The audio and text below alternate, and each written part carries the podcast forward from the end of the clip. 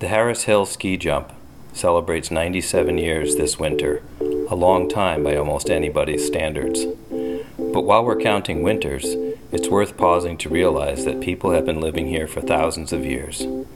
This place, that we now call Brattleboro, is known as Wantastegok by the original people of the land, the Abenaki, and the stories in the land run as deep and strong as the brooks and springs that water Vermont's green mountains.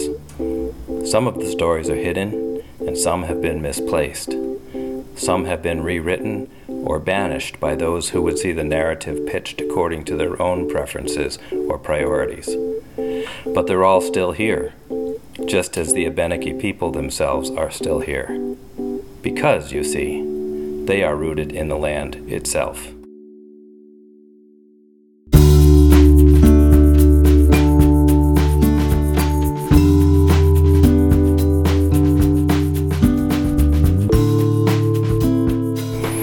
Brattleboro Words Project unfolds over the next two years, it intends to honor these stories and the storytellers, the people who have known this wondrous place most intimately and for a very long time.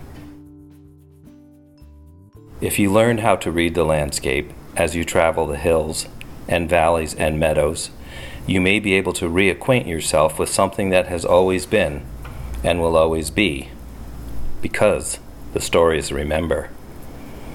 Near the mouth of the West River, there are ancient petroglyphs carved upon the shelving bedrock, now under water due to the building of the Vernon Hydro Dam in 1909.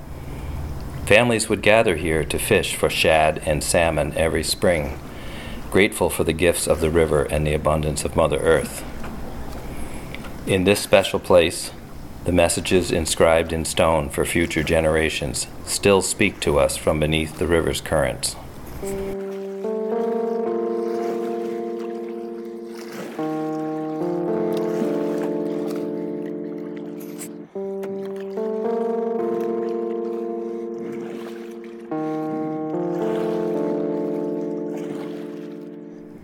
The multi layered terraces that helped to make Brattleboro a scenic destination for many visitors in the last two centuries had already sheltered Abenaki homes and villages for millennia.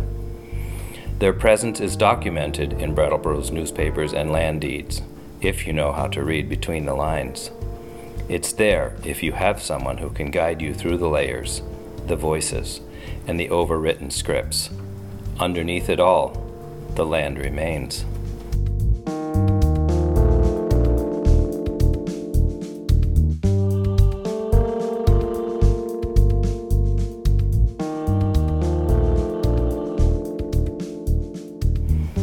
The American colony's first bestseller unwound its intense account right here. Mary Rowlandson's captivity narrative from 1676 graphically described the inapt meeting of completely disparate worldviews right here in the river valley below Mount Wantastiquet. How much more visceral could it be? Mary's own words bear witness to the vast gulf of misunderstanding that was about to play out in this place from those distant times, even until now.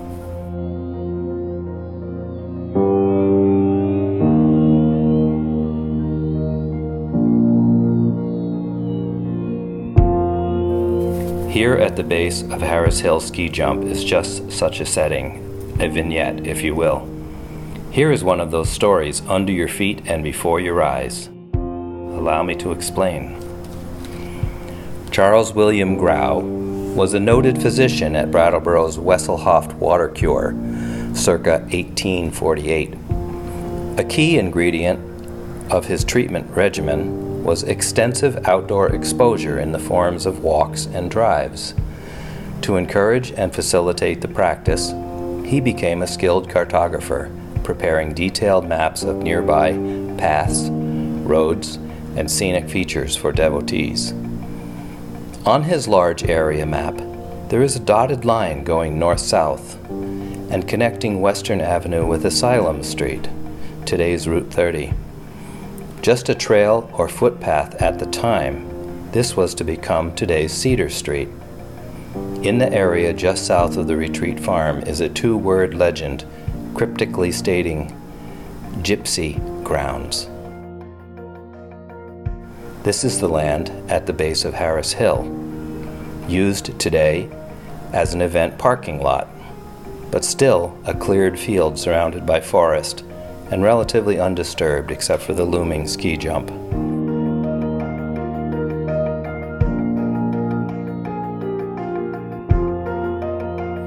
In Vermont, sociologists recognize that the term gypsy was often a reference to the indigenous Abenaki and their kin, some of whom adopted an itinerant peddler version of their annual subsistence cycles, returning to their traditional homelands in family groups with horse drawn wagons.